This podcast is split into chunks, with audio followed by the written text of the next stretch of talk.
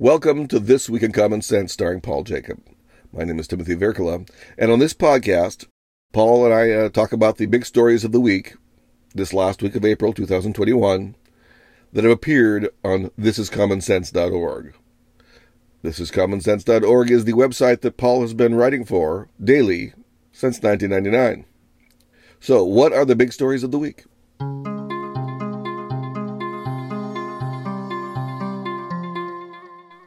This week we started with a bit of silliness.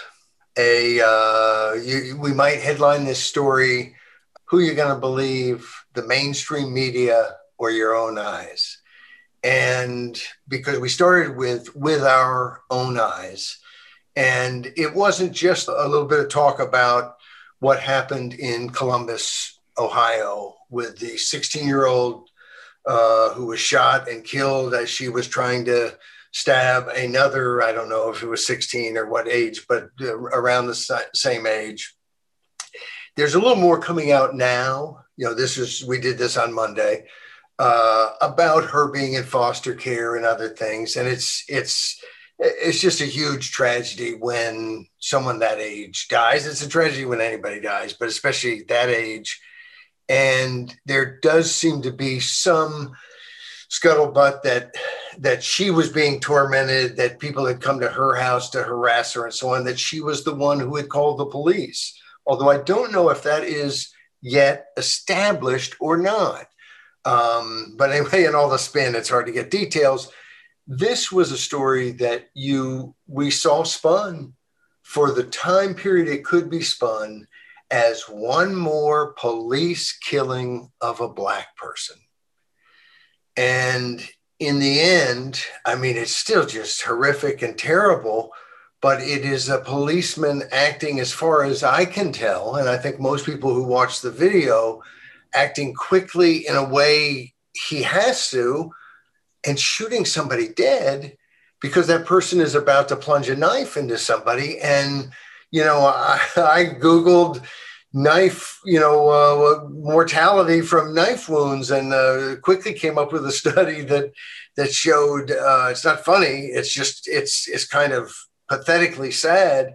Uh, and I, I, didn't hear it mentioned anywhere in the media. In fact, of course, after this happened, you had uh, Joy Reid, one of my least favorite uh, people in the whole world on MSNBC talking about kind of the wonders of youthful knife fights and how dare they get in the way of a little, you know, like what is it, West Side Story or something? But but West Side Story ends like Romeo and Juliet with keep people dead, and so it's like they don't get it anyway. Uh, your percentage chance of dying if you go to the emergency room with a knife wound is about the same as if you go to the emergency room with a gunshot wound. So uh, just FYI, uh, if you were planning a friendly knife fight tonight, you might want to call it off. Nerf, you know, Nerf baseball bats might be the thing to use. Anyway, uh, but but the, the the real tragedy behind the tragedy and the ongoing, I don't know if tragedy is the right word, word, but the ongoing just uh, fissure in our society is that we have a media that the, the media is supposed to, or at least portrays itself as the watchdog of politicians and the political sphere and, and everything else. And we need a watchdog of the media more than anything else. And of course, they've got their fact checkers. But of course, the second they had fact, fact checkers, we all realized we really need some fact checker fact checkers um, because they're they're all over the place with saying yes, technically true, but false because, and, and then spinning it one way or the other. Um, anyway, this this uh, Columbus story. Thank goodness for the police camera. Uh, and and there was other camera and footage that came out that wasn't just police footage. There was neighbors and others that that also lent more information to this story. We have to be careful because pictures are more powerful than words. And if there are pictures showing one thing, even if we find out information that kind of cuts against that, it tends to hold some power. So let's keep that into, take that into account. But these videos are wonderful. It is it's allowing us to see things that we as the public have every right to see. And we've got to get a handle on it. And thank goodness for the quick release in Columbus. But we've got a judge in North Carolina. They, they're trying to release it, and the judge is blocking it because in the state of North Carolina, the way they've written the rules, and, and rest assured, everybody out there, nobody in politics cares about anything but the headlines. So once they've got the headlines, if they got victory on some issue, they never give a hoot one second after that. It's like the it's like they keep talking about we need to have more uh, use of the gun data database the gun registry the you know the uh, i'm not going to get the right term but but you know what it is? This big thing with a whole bunch of names of people who aren't supposed to get the get guns. Well they get them anyway because they don't feed you know the military has been horrible about transferring their information. The shooter a couple years ago who killed 20 some odd people in Siloam Springs, Texas, should never have gotten a gun, but he got it because the military said, "Ah, we're not sending stuff to the to the big computer in the sky that has this information." And so when people are out there advocating for different changes, we have to realize as citizens, they're not very good, responsible people, and they're not going to follow through on stuff. And so we need to take that into account. And I say that because all over the country, in a wonderful wave, they have started wearing police cameras, and there's been new city council resolutions and ordinances, and this and that, and it's great. Uh, but frankly, unless they write the rules in the right way, it doesn't help much we, uh, my organization, Liberty Initiative Fund, partnered with some folks in Ferguson, Missouri, uh, where the Michael Brown shooting, which was kind of the first major one that got this kind of publicity, happened. And after that, not before that, after that, they had police cameras at the time of that shooting. They just weren't using them. So Michael Brown, there's that shooting. Turns out it looked, you know, from the analysis been done by the FBI and different people, he was at fault he was the aggressor. Uh, so it didn't, it, you know, it wasn't like some of these others, and they're all different. And please, everybody, let's realize they're all different, and and not just pretend that you know whatever our narrative is is the way reality has to bend itself to. Um, but after the Michael Brown shooting, they began to wear these, but they didn't have any real rules. They had one incident in which they had the police had body cameras on oh, it wasn't turned on. They had another incident in which they basically said, we refuse to release the video. Well, it doesn't do any good to take for the, the idea isn't to give the police another weapon that they can release it when it helps them, but not release it when they when it doesn't.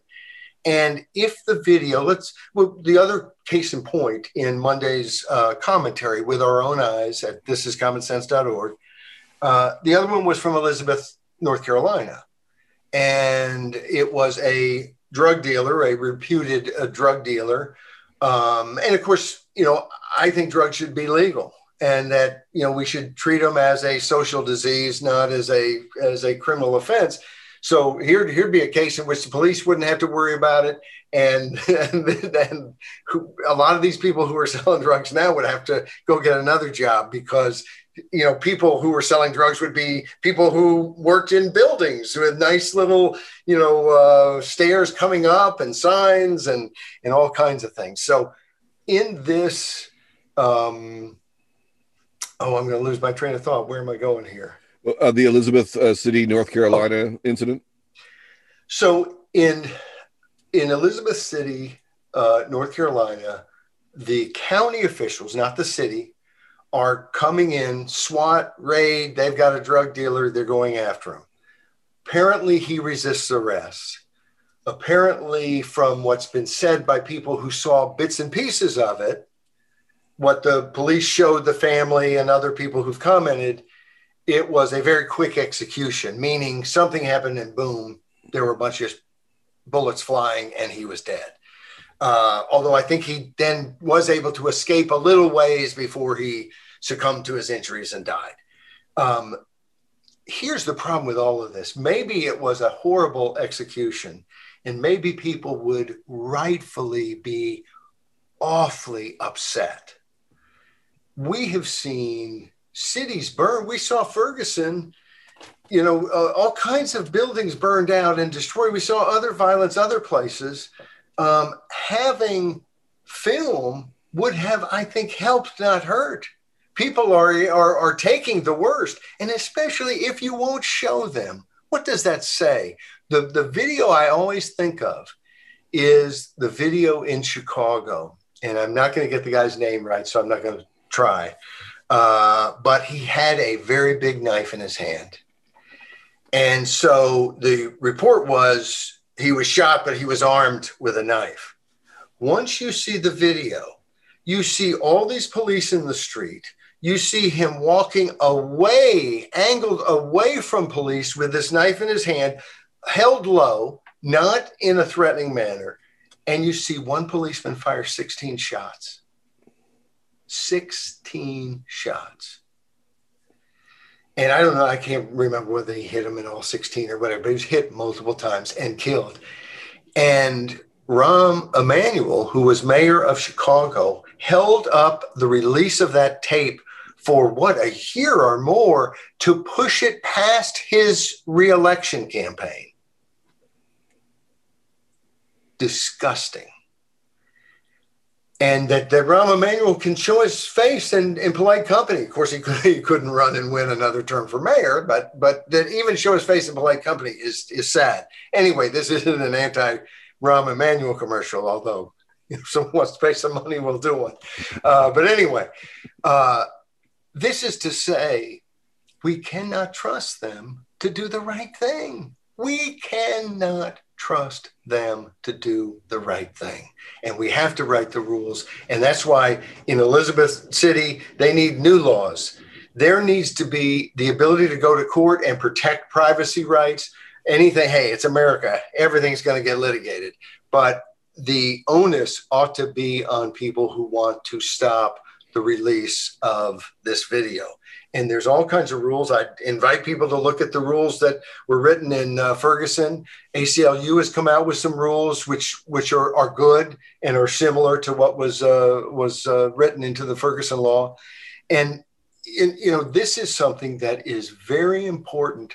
But like so much in our society, it's just it scares me how how out to lunch, how asleep at the wheel we are in the sense that all these things get passed. And all the good people out there see it in the paper and in their mind they're clapping. That's great. What's happening next? And it's BS. It's like years ago when they passed the uh, eminent do- domain reform. You know, eminent domain, they're grabbing people's property and destroying neighborhoods to hand to some big corporation to build some big new thing that's going to give them more tax dollars. It was happening all over the country. It still happens a lot. But in Tennessee, they passed this bill that was going to take care of that. And of course, I called somebody down there. I think I think it was Drew Sullivan who was down there then. Uh, and anyway, he uh, I said, "Hey, this sounds really good." He said, "Well, you know, what are you reading, or what are you smoking, or something?" Because he said it's not. It doesn't do anything. It pretends to do stuff. And they passed it, and it had big headlines about the reform. And six months later, this economic development corp is trying to grab some private property and flip it to somebody else for more tax dollars. Someone who can build it bigger and better. Sorry you didn't really own that property. And everyone's going what's going on? And of course anyone who was in the know knew nothing good had really been accomplished. That's the way it is on almost all of these police camera measures around the country. The rules are not there to make it an effective reform. And so we've got to go get the rules written either by city councils or by initiative. At most of the local levels, you could do it by initiative. A lot of the states, you could do by initiative. But it's a it's a big problem. And again, it's not one the media is talking about. Our whole our media, our politics. It's all this national game: red team versus blue team here's the here's the, the the issue today the game for today who wins the game? Now we move on. And when i say now we move on they move on. And it's just nothing really happens. That's a it's a big problem. Our uh, tuesday's piece probably got the most positive responses on the uh, on the website, most argument on on Facebook. It was race, ignorance, and racism. I will note that most of the pushback on this was not pushback on this commentary, and this commentary was about two things. One, uh, a column in the Washington Post talked about the fact that the tax code is racist and then also in Virginia, the Department of Education has decided that people should not be in separate classes for higher mathematics until 11th grade. No longer in ninth or eighth or 10th, not until 11th grade. We want them to wait and be in the same classrooms as people doing basic math. And we want, and, and, you know, there's a, there's a little bitty argument there to say, you know, they may help some of the other students who are learning stuff. Well, then maybe you need to pay them a little bit of the money, the money that's churning through public education if they're doing the educating. But um, but I could see that. I mean, you can as a as a teacher, you can create a situation in which students are helping each other and working together, and all kinds of things can happen. I don't think that's the impetus of this. In fact, they don't even say that's the impetus of this. They are pretty straight out that the impetus is that people of color, and of course they're lying or they're playing it. I hate the whole people of color um, because there's there are no black people or white people or yellow people or red people. We've all got these different shades of color that I don't even know the names of. I mean, to be honest with you, chartreuse or something. I don't know. I don't even know what that is. That a red? chartreuse is a greenish yellowish color. That's what I just learned. Well, here's here's the the the upshot. And and please go read Race, Ignorance, Racism, Tuesday's commentary at thisiscommonsense.org. But the the the real upshot is this is a statewide education policy. It hasn't been fully implemented but it is the policy that they are attempting to implement. Um, and it's designed to hold students back. It is designed to, in essence, stop your kid from learning too much math, too much, too fast. And here's the kicker it's designed to help no one. This isn't designed to help uh, other kids learn math faster. This isn't designed to, to allow people to catch up. There's no, there's no effort here to say, in fact, there's all kinds of black, white, Hispanic, Asian kids right now in these classes, in these advanced math classes, you're going to be holding them back. And maybe they'll let them continue, but no others. But come on, let's face it, whatever the numbers are. And of course, uh, I think earlier I started to mention something about people of color and, and didn't get to the end of that. But of course, most of the places in these higher math and in New York, I know, and here in Virginia and other places, uh, Asian students are, are picking up you know, they're doing something right. I think it might be that they have intact families, and um, and they're they're just dominating a lot of these competitions. Now, how you argue that that's white supremacist or that that's somehow holding people of color back it's you know you're being ridiculous and you're playing games with what a person of color or is is or isn't the bottom line to all of it is this is the worst nightmare of what trying to fix racism could possibly do. This is to hold everyone back to be the same. And if someone gets a new idea, to hit them in the head real quick so that that, oh, next person gets an idea, we'll hit in the head, we'll all be at the same spot. And it misunderstands it, it misunderstands what's out there in terms of opportunities that are not uh, being blocked because of race.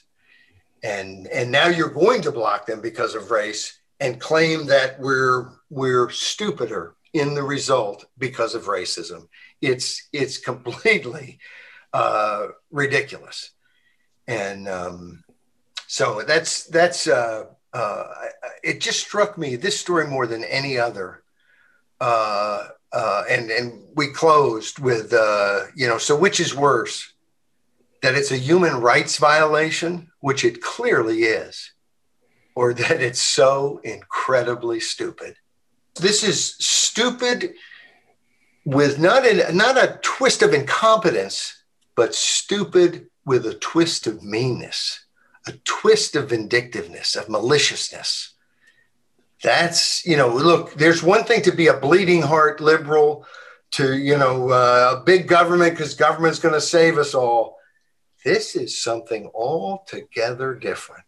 This is government as as big brother with a big stick. And uh and let's let, let's check everybody's dna and uh, and and what footage we have from all the cameras in our society and let's decide who's good or who's not good and uh, oh, anyway, this is this it's a scary. It's just scary these types of stories, and and you know a, a lot of times I read stuff and I'm scared, but I I talk to other people who also see these as pretty scary stories. Are you scared, Tim? No, it's just too stupid to be scared of. Uh, I mean, I understand that. I mean, I haven't thought much of American public education since I was in American public education, so that it's getting worse is not a shock to me, but that it's getting stupider has a sort of aptness. And you know, you had a real stupid theme going on this week because the next one, the next piece, Decolonize Our Music from April 28th, was also about race, really. And it's also a really, really stupid story. Yes, yes. That, that, uh, that basically musical notation, and of course, uh, you brought me this story um, you know music. I I know I love music, and as a kid, I didn't want to be in the band. I didn't think it was cool enough or something. What an idiot I was, and uh, and so I I never learned to play an instrument. I never learned any of musical notation. My kids all one of the best things my wife and I ever did was to spend what for us was thousands and real money at the time to get an electric like piano organ thing when they were little and got them piano lessons and all of them know music and and uh, can do all these things that I can't do and I'm very proud of that.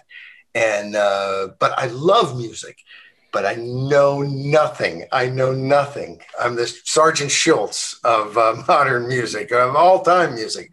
But what's interesting to me is even though I, I can't do musical notation, um, it seems to me like a worthwhile thing that people be able to write stuff down and keep music and the whole. I mean, it's just an amazing, amazing thing to me. Uh, uh, maybe somewhat, you know, from afar, but what's the argument? Like so much, what's the argument? Like Mondays when we talked about the tax code, their argument was that in three areas, uh, this is a tangent, uh, three areas in marriage, in uh, uh retirement, and what was the uh, what was the third one? Oh, I'm going to sneak back there and just check real quick. yeah, and I, I I already closed it, so I can't really easily. Yeah, I thought I'm I'm, I'm, I'm throwing curveballs now. Yeah, I mean going back, I mean. I, oh, I, home ownership. Home ownership was the other one. And of course, in all three of those areas, there was nothing, you know, you could argue against the marriage uh, penalty if you're not married, you know, the, the different ways the tax code does it, but nothing related to race. You know, get married more if that's the right way to do it uh, tax wise. I don't know anybody who's doing it that way. Um, and then home ownership, there was no, you know, that it's although, you know, if you're trying to block someone from getting a home ownership, which I think laws at different times did, well, then sure, those laws need to be torn down, and the people who did them may be remembered. Um, but but it's again in this case, you ask, what is the racism. What is, why is musical notation racist? And it's racist because it came about at a time in which there was slavery. Except there was very little slavery at that time. I mean, slavery was coming out of Europe at that time. Slavery was running wild in Africa and Asia at that time. And in other words, it's not, it's put up. Why is it racist? Because we've we've figured out this weird little connection to the it's like anything that happened during hundreds of years of civilization is racist everything that happened in asia and africa and eh, because slavery has been around for a long time a disgustingly long time in this world it tells you something about how bad things can be and stay for a long period of time. It's what it tells me anyway. And but but we don't look at it that way. And then we try to make some ridiculous connection to to to slavery to say that musical notation is racist. And when you think about music, to me it's a lot like sports. It is objective in the sense it's totally subjective in the sense that oh i like that song i don't like that song and maybe you like the one i didn't like it but I, I can't ever remember thinking well i really like that music but i don't like the person who's playing it or i don't like their religion or their race or their it was a way for blacks to be very effective in our in our uh, entertainment industry at that time.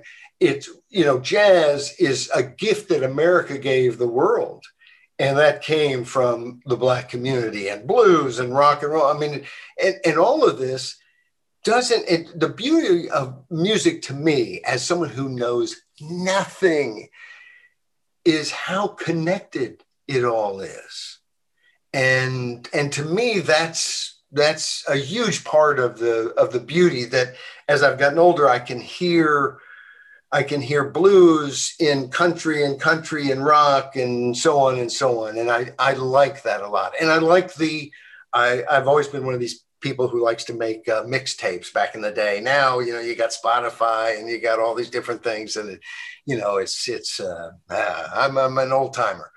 But back in the day, making mixtapes, you know, all the, you just realize the, yeah, there's a zillion different songs of a, di- a zillion different genres. So I, I love music and I think it's uh, it's been decolonized for a long time. Not sure it was ever colonized. Thank goodness. I read a lot about this this story and uh, and similar stories. I mean, this is going on all over all over music, classical music, especially classical music is being taken down as being white supremacist.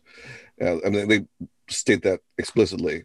And uh, I, I, stopped even talking to young classical music fans basically because they seem to me to be crazy. I mean, I'm a classical music fan. I mean, I like music from all around the world, including India and Java and Bali and places like that. But that's not quite the point. What I want to know for the it's this is the, about the Oxford University. This whole this little fracas right here, the one you talk about.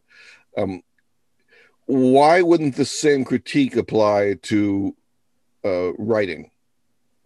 why isn't mu- writing notation, that is word notation, also criticized as white supremacy? I mean, it was the Phoenicians who invented it. It wasn't invented in Africa. In Africa, Egyptian Africa, which wasn't sub-Saharan Africa, so that's racist right there. But there they had hieroglyphics, which is very different. Uh, we use alphabetics, uh, alphabetic system, and uh, why isn't that colonial?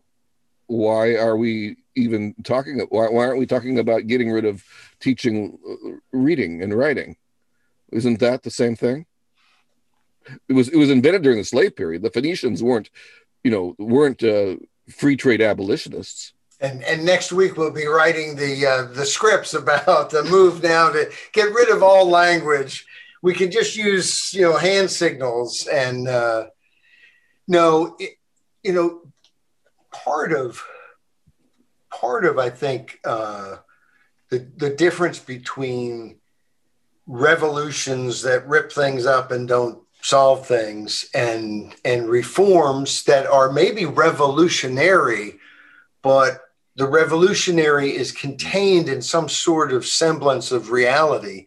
Uh, you know, if if someone wants to remake society from top to bottom, it's never been done except by Mao, Pol Pot, Stalin, Hitler.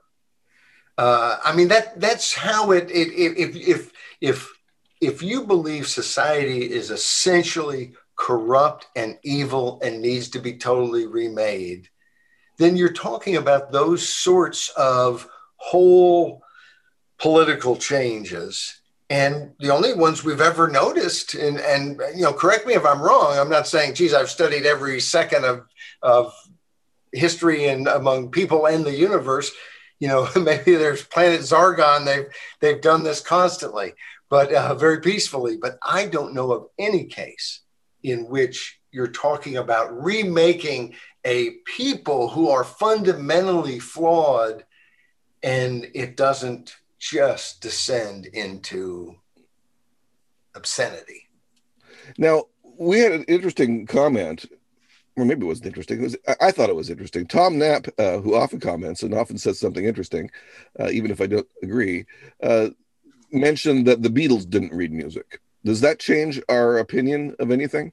No, no, and I thought that was interesting because um, I I kind of uh, I think I had heard that, but it didn't uh, uh, didn't change our mind about anything. And I thought it was uh, there was someone else who had an interesting thing, you know, just uh, uh, there, and I can't think of. Um, oh, oh, someone said what you had just said. That's why when you were saying that, I was thinking, don't give them any ideas. And I'm just channeling Not So Free, who commented, the, the person before that said, How long will it be before the alphabet is considered racist? Pat did.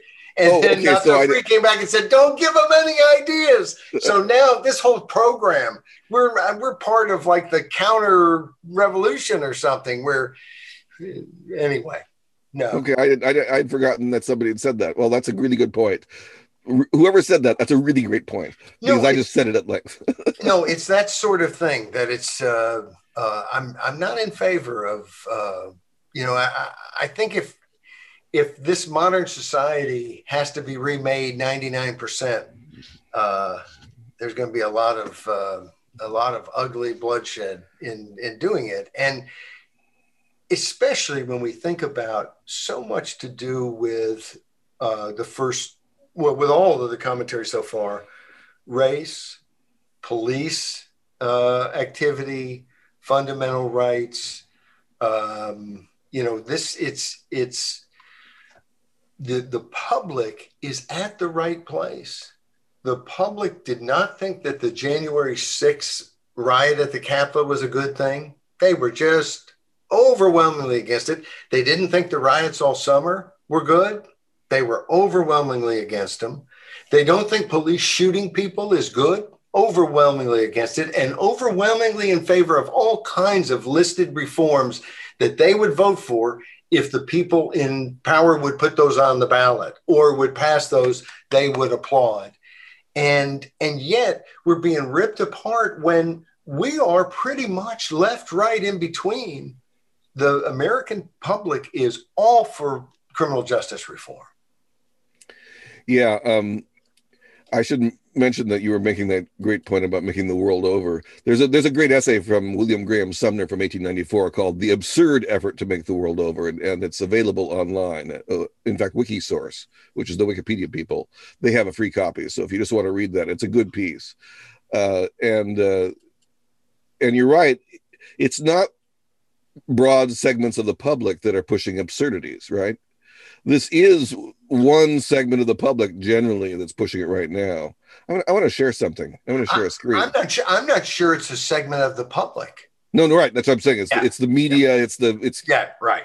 Certain activists from the college grads and who've gone through weird programs that are stupid and are tax tax subsidized and wouldn't exist uh, in a free market, frankly. But here's here's here's my favorite meme of the week which goes back to our first piece, I think. Can you see it? Or uh, can you? Yes, see? yes, I have seen that. I have that. I've, yeah. I've, seen that. I like that a lot. So it's so it's a progress between uh, you know the, the first idea is only cops should have guns. Okay, that's a pretty you know we'll, we'll consider that. No one should have guns. So oh, we're getting somewhere now. Defund the police, and then finally let the kids stab each other. to me, that was one of the great moments of our time. You know, it's it's funny because throughout all of you know the the last few years, this idea that what do we need guns? The police have guns, they'll protect everybody. And then of course this this last summer where we need we don't need police at all. And I know that a lot of people who said defund the police, they just meant take a little bit of that budget and put it here or there. But I know a number of them who know they meant to completely defund the police and not have police. And and it's kind of a radical anarchistic type uh, idea. Um, not a very good one in my mind, but it's it's there are folks who are pushing that sort of of idea, and they're the same ones who would tell you that that the government somehow should get guns out of all everybody's hands. Well, you don't have any police. There are people most of the times when there's a mass shooting or something else it's someone who got the guns legally in a way that even when you pass the laws you're saying must be immediately passed because of it wouldn't have had any impact on it. Or they broke the law to get the gun. They stole it. Or they you know they went and went through the the database and uh, somehow their name wasn't in it even though it was supposed to be in it because the military doesn't send data the way they're supposed to and nobody follows up with them um, anyway, it's it's we constantly have this situation where there's no real um, there's no real follow through, and um, and I've lost my train of thought. One of the arguments for getting rid of police, and I'm not against, you know, I want a lot of police reform. In fact, I'm re- willing to consider quite radical ones. But I want police because I want somebody with guns around to protect people or at least clean up messes. Okay. Well, and and and and let's face it, there's going to be police. Yeah. Because in, unless you make it illegal to have police, and then there's going to be something called something close to police who who goes as close to oh they can't have a gun, well then they'll have a big stick, and I'll hire three more of them. In other words, people with money are still going to spend that money to protect what they have. And the difference is we have a society in which even poor people are, at least theoretically, being protected. Their stuff's being protected. And so if you're for getting rid of police in terms of public police, all you're really saying is only the only the rich should get police protection because they're going to get it. And frankly, I'm not rich. I'm going to get it. I'm either going to go buy a gun or I'm going to I'm going to join some group of people. I'm going to find the best way I can afford to protect me, my family, my my property, and and so is everyone else. So you know you can you can kind of do the we don't need police, but there's going to be police. The question is public or private, and who controls them. And I think you know it's not a bad thing. I, I have nothing against private police as long as they follow all the rules. Uh, but I don't think that they should be empowered in the way that public police have been and should be. I mean, it's it's there's a different thing. A private policeman uh, can't come show a warrant and come in my home, uh, and a public policeman could. And so I think, you know, I, I think you're, I think anybody who's looking to somehow say get rid of police is is silly. And what they're really saying is let's take police away from poor people. And almost always they're saying it as advocates for poor people because that's who will lose po- police protection if you were to end public police. Yeah, it gets very strange because one of the arguments is that what we really need is more social workers. So when there's when that stabbing incident, we should have sent some social workers. And you know, I've I've even known social workers I've liked and admired, but I would never go to a social worker in a knife fight. That's an absurd idea. But these same people are the people who don't believe that you have a right to defend yourself. Many of them are the same people who don't believe that you have a right to stand your ground. They don't believe you have a right to shoot anybody on your property if they come in in the middle of the night. So they have another agenda going on here. And I think it's largely disarmament so that they can have their own special police force that comes in at the last hour and then rounds up all their, poli- their political enemies and puts them in gulags. I mean, I think these people are basically communists. Now I'm willing to I'm willing to be corrected, but I have a that's why I, I smell commies is when I hear that. I don't smell anarchists, though it sounds anarchistic. No, that I think I think you're right about uh, not, not that that's everybody. I mean, there's a zillion people out there, and I'm sure there are some people who who view it in in a way that we wouldn't say that. But I think I think you're right there that this whole this whole thing is about how to give the government a lot more power. And so there's nothing anarchist about that. Just nothing anarchist about giving the government a whole lot more power. And at the end of the day, the media spokespeople for this movement, the political spokespeople for this movement, the loudest voices in this movement are communist and are for a huge government that makes all the decisions and makes decisions like the government in China makes. And of course, we've talked many times that the government in China is not really communist, it's more Nazi, but uh, it's totalitarian. And that's when, when people are pushing that, there's no, there's not even a smidgen of anarchism in totalitarianism. And, and, and that's what you see, like this decolonized music, this whole thing that everything is racism, the critical race theory in the schools, that somehow our kids are supposed to sit there and and be told that they're part of like an evil race.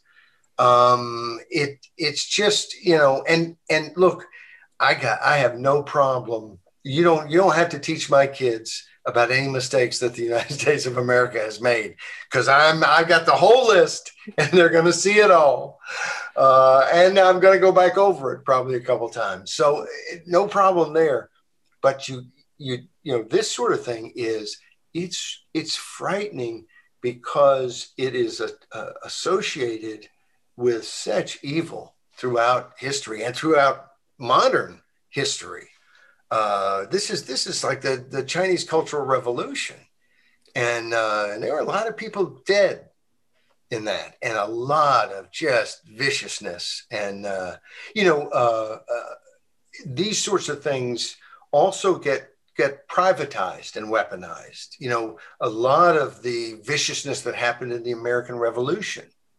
was social, personal vendettas that someone saw an opportunity in a wartime situation to take advantage of. That's what the Japanese internment in, in the United States of America is all about is that some really sick, rotten people in California wanted to steal the land of Japanese farmers. And so they they got the right political people together and they got a program going and they literally uh, just tormented these people and and stole their stuff and uh, it's a, a real stain. And so, you know, you you you have to think too that we're creating a dynamic in academia and other places where you better chant the loudest and be the most woke or you know your position might not you might not be in your position any longer and it's it all of it is is uh, terribly frightening and i'm sure we're going to be talking a lot more about it because it's as ridiculous as it is, it keeps it coming. And uh, it is a plan, according to Yuri Bezmenov. There's I don't know if you've ever seen the Yuri Bezmenov uh, interview on YouTube. Uh, he was a uh, Russian defector who wor- worked as a Soviet disinformation artist. And he said the plan of the Soviet Union was to use race and similar topics, racism as a topic, to get Americans to hate their own government and their own society so that they could weaken the United States and thereby conquer it and turn it into a communist society. That was the plan. And I have this idea, and I we have some reason to believe it's true, that the Chinese Communist Party has been funding a lot of the activism on the left that is of this variety. And to me, it, it's most of the time I take this as, as, so stupid that I don't even pay any attention to it. Most of the time I just regard everything on the left as so stupid that I don't look at it. But it is part of a scheme. I don't have any idea who's funding and whether the CCP, the Chinese Communist Party, is funding, but why wouldn't they? Um, in in essence, and why wouldn't this be a a great move for any adversary to play up as big as possible? And especially, I find it interesting because this week I saw a video. Uh, where um, and we did something on him. I'm not going to get his name right because it's a bunch of letters put together and i had to practice it just when we were doing the thing to get his name right. But it's a youtuber. He's not doing anymore. He's uh, english but he lived in taiwan for a while. And we did a, a, a commentary off of i believe it was called uh, uh, something Trump, but it was about Trump. I know that's absolutely of no help, but uh, but anyway, uh, but it's a YouTuber, and he has this YouTube trying to explain to people in the West what the Chinese regime is all about. And he points out that it is an ethno state, that it is Han Chinese wanting to be supremacists. We're supreme. We're you know, and and uh, what they're doing in uh, Xinjiang and what they're doing in Hong Kong and what they'll do anywhere else they they can do it is all feeding that idea. And so, of course, knowing that we have this kind of plural, plural, plural, pluralistic plural. I can't say it now. I've said that word before. I know I have. Uh, but any pluralism, there you go.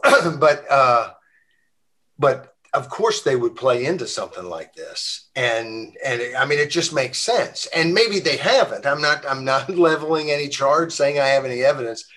But it would make perfect sense. If I were advising the Chinese and I didn't like America, I would say, hey, yes, this is the best place to, to play ball and to create as much friction as possible. And uh, and I don't think it's you know the funny thing is there you know the the civil rights movement uh, was a heck of a movement.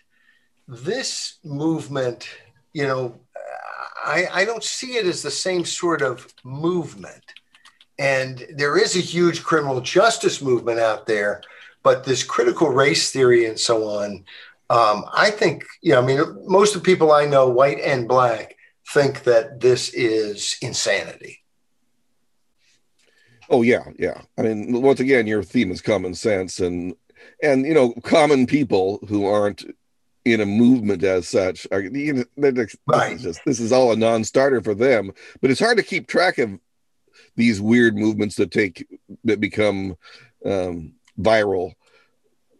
It's hard for a normal person to do that because yeah. it just well, for one thing, like I just admitted myself, I mean, it's hard for me to even listen to these people. They're so stupid. They're so the our ideas are so dumb that it's I mean, do, do I want to spend an hour or two to read their treatises or 10 hours or 12 and then write a crit- full critique? Right. Not really. Not really. I'm, but instead, so I make fun of them at length, and I and when I see their arguments, I dissect an argument in front of me. But I'm not going to go out there and you know eagerly read through the garbage coming out of women's studies and and uh, uh, ethnic studies and these various studies programs in colleges, most of which are taken over by cultural Marxists or whatever you call those people. Right. Right. I mean, all of them need to be defunded. I'm this. I am willing to say that. I think that there have been some defunding. Uh, we funded by people by people who don't want to fund them. Well, like, I think is I, I, think we should stop. Uh, I think we should. The, the, federal government should not subsidize any students going to college. There should be. It should stop. Is that there should be no Pell grants? There should be no guaranteed loans. All that should go and all of a sudden all these problems would fall away because there's not going to be a I mean, are you going to spend money to, to get your kid into indoctrinated into Marxism or Maoism or something? Well, it's it's the sort of thing too that that uh, not to get on a long tangent because we we should do the last two and and uh, and be finished. But college cost so much, and it's because they've thrown all kinds of money at it. And they don't ever seem to figure out that they are the problem. And it's created a situation in which, oh, you need government help to go to college because they have created a situation in which you need government help to go to college. Yeah. When, uh, and when I was a kid, when my, you know, my dad was a kid, my mom was a kid, or, or a college kid, uh, you know, you could work your way through college it's almost impossible to make the kind of money to work your way through college. So it's it, it's a huge problem. And at the same time, if you've been on a college campus, and I've had reason to be on several because part of that money is my own, um, and not just through tax dollars, but through writing checks, they are building like nobody's business. It's just buildings going up left and right um, and and so you know education is booming it seems like but it would it'd be a different thing if and I, I think you'd still have education but at some point that bubble could sure burst because it's it's i mean already one of the things you have to look at when they're talking about all these people suffering from the student loan debt it's either worth it to go to college to spend that money to get that degree and that knowledge, or it's not worth it. And when you say those loans should be forgiven, what you're saying emphatically, inherently, is it's not worth it. You were tricked. You were lied to by public officials who pretended that that college education was worth it. Now, maybe maybe that maybe it is worth it in which case there's no way in Hades that you should be getting some subsidy. And of course, they shouldn't get a subsidy anyway, because sometimes you make a mistake. I'm sorry you were defrauded, but the person who didn't go to college should not have to pay extra taxes so that you got to go to college. Anyway, we're, we uh, digress, but we should jump to what I thought was uh, interesting, just because I think I think back to 2003, and that is Thursday's commentary Pauls don't like recalls. Politicians hate the recall process. And the truth is, the whole establishment doesn't somehow like it. Now, I haven't heard as much about uh, Newsom's recall in California. And we did this story because, of course, it looks like they've got all the signatures they need. Newsom is going to be up for recall. and the recall could fail and he could stay. Uh, or someone else could be the next governor of California. And all those people petition to get onto the ballot and so on. Uh, it's an interesting process. But I think back to, uh, and this piece didn't really think back so much. Uh, if, if you uh, look at it, it's basically that a uh, senator, um, uh, Josh Newman, whose name is close to Newsom, but State Senator Josh Newman, uh, put a bill up to basically say that they get to see the names of all the people who signed the petition for a recall. And in California, and I think this is the way it should be, although other places it's not, but in California, you don't get to see the names of the people who signed the recall or who signed other initiatives. They check the, you can go in and watch the state check the signatures, but those people's names are not public. So you can't go and call them or, you know, spray paint their their yard or their house or whatever.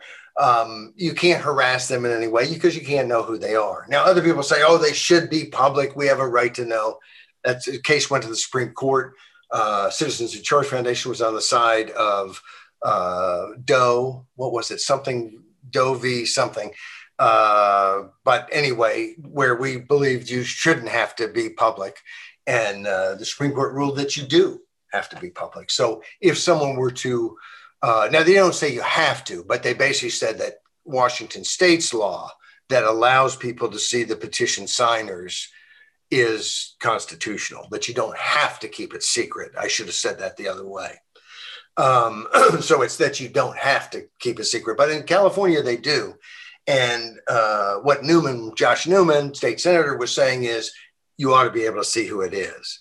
And of course, part of the problem is when people go to like try to get people to take their name off, and there is a process in California. If you sign something and you later decide you don't want to, you can contact the county registrar, and there's a way, a process that's not too cumbersome to take your your name off that petition. But the idea of people turning in a petition and then having swarms, you know, knocking doors and you know demanding, did you mean to sign this petition? I know in past cases where uh, folks have hired uh, former FBI agents to go door to door and to just kind of let slip that, oh yes, I'm I'm a former FBI agent Johnson, and uh, and uh, and it's very intimidating. So uh, anyway, what happened is this guy caught a lot of flack, Mr. Newman, and interestingly enough, he was recalled in 2018. So of course he has a dog in this fight. He's been the subject of a recall. The recall was successful. He was knocked out of office. Then he came back and won in 2020. So interesting little history behind the uh, the legislation. That doesn't happen often, does it? Somebody recalled and then gets back in office. No, it no, it doesn't. And uh, and it's interesting. There's there's uh, what happens more often is that someone survives the recall narrowly, and then gets defeated in the next election. That the recall doesn't take them out, but it so weakens them that they lose the next election. That happens a lot. Uh, to lose the recall and then come back, but it, it, of course it may have been that you know it's a swing area, and you know maybe it made the difference uh, be higher turnout in 2020 than 2018. So the recall, you know, it may have been a district that if you got the higher turnout, it flips from, you know, uh, Republican right. to Democrat or what, what have you. I, I, have a question. I think people are are very concerned uh, and, and, confused. Uh, California's recall is not. It has a. It, there's something to do with an election immediate attendant? How does that work? How does it work in California? Um, I, and, I could be wrong about this. I didn't. Uh, I didn't kind of relook at the process, but a lot of places, you know, you would be up recall or not recall, and then if you're recalled, they have a new election for that office. In California, I believe the way, uh, and I, I could be wrong on some element of this, but it's basically how it's done. The governor is up, and so are all the other candidates if the governor gets uh, less than 50%, then, well, and it may be that the governor has to be defeated. Someone has to get a higher plurality than the governor, but they're all together. And in essence, you have to beat the governor. Now, I could be wrong about that because somehow I did think that there was a two question. Maybe it's a one question recall, don't recall. That's that's it. Stand, I stand corrected. I stand corrected. I hadn't thought about this much since. I mean, we well, Schwarzenegger was the big deal with Gray Davis. Big, well, and that was such a huge. That was the news of the country was his the the recall of Gray Davis because he seemed so strong, and then all of a sudden, boom. And and same with Newsom here, I think, in in many ways. But uh, but in that in that recall, you know, it was it was kind of looked pretty obvious that Gray Davis would lose the recall, but who would replace him? And and I the reason it's weird is the governor goes on the ballot. For instance, it's possible that you could have back then recalled Gray Davis, and yet Gray Davis gets elected in the recall election because it's a two-step up or down recall. And then same thing could happen with Newsom uh, and maybe more likely with Newsom, that he gets recalled, but then his name is on the ballot to fill that office. And that because there's not a Schwarzenegger or somebody who really catches fire, he ends, ends up getting the plurality of votes. So, it seems like a recall should be that guy's out immediately.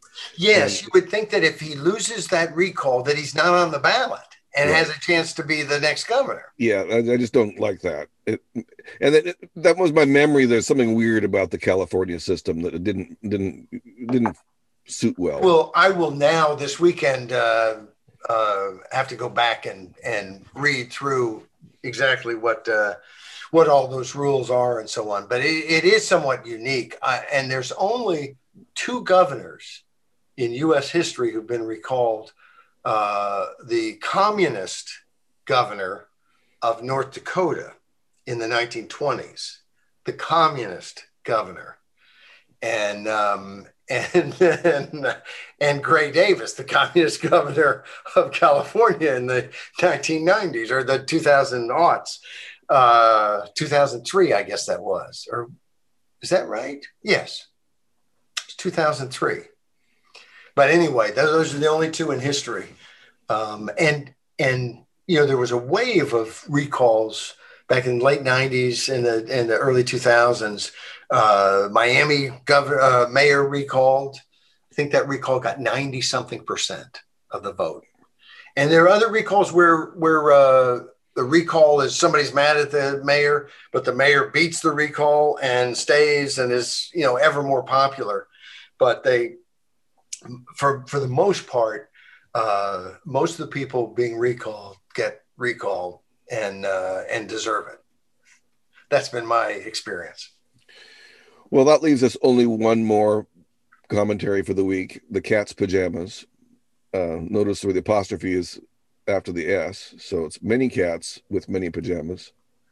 Well, this is uh, this is a little different than our usual commentary, just because it, it came out of a conversation you and I had, not talking about politics really so much, about just talking to social media, and and me making the point that boy, I wish that you know, in, in addition to the social media, big tech companies mining our data for everything they can get, I wish they'd let us mine it.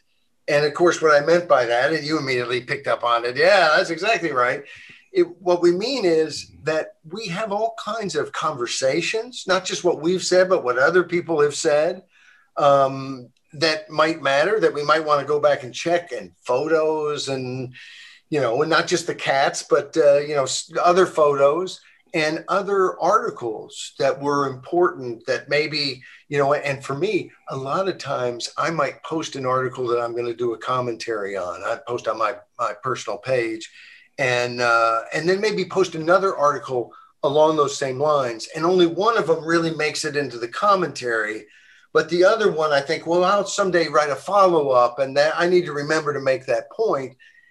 It sure would be nice if I could pull all that stuff up as if Facebook was a database designed to help me post and keep and find and use my stuff.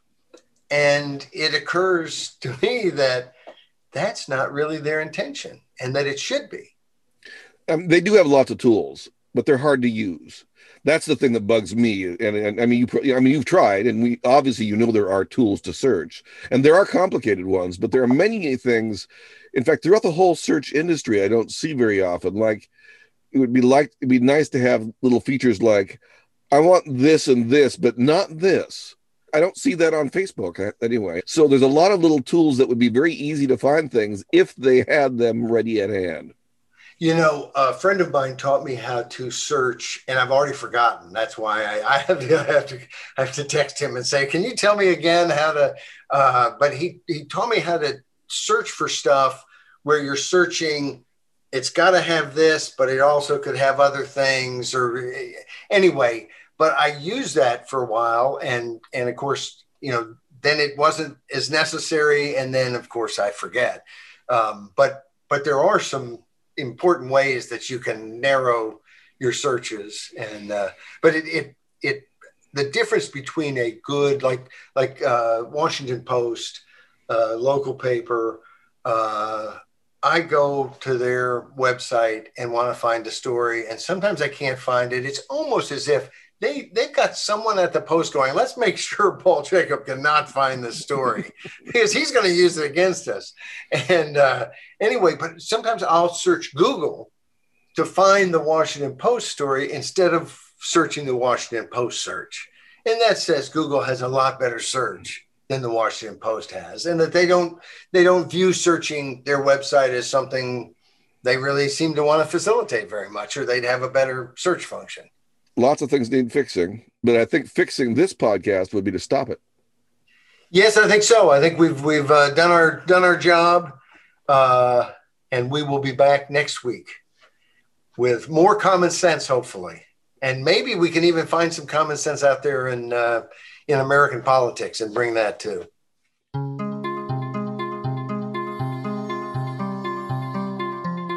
You can find This Week in Common Sense, as well as all of Paul's writings, at thisiscommonsense.org.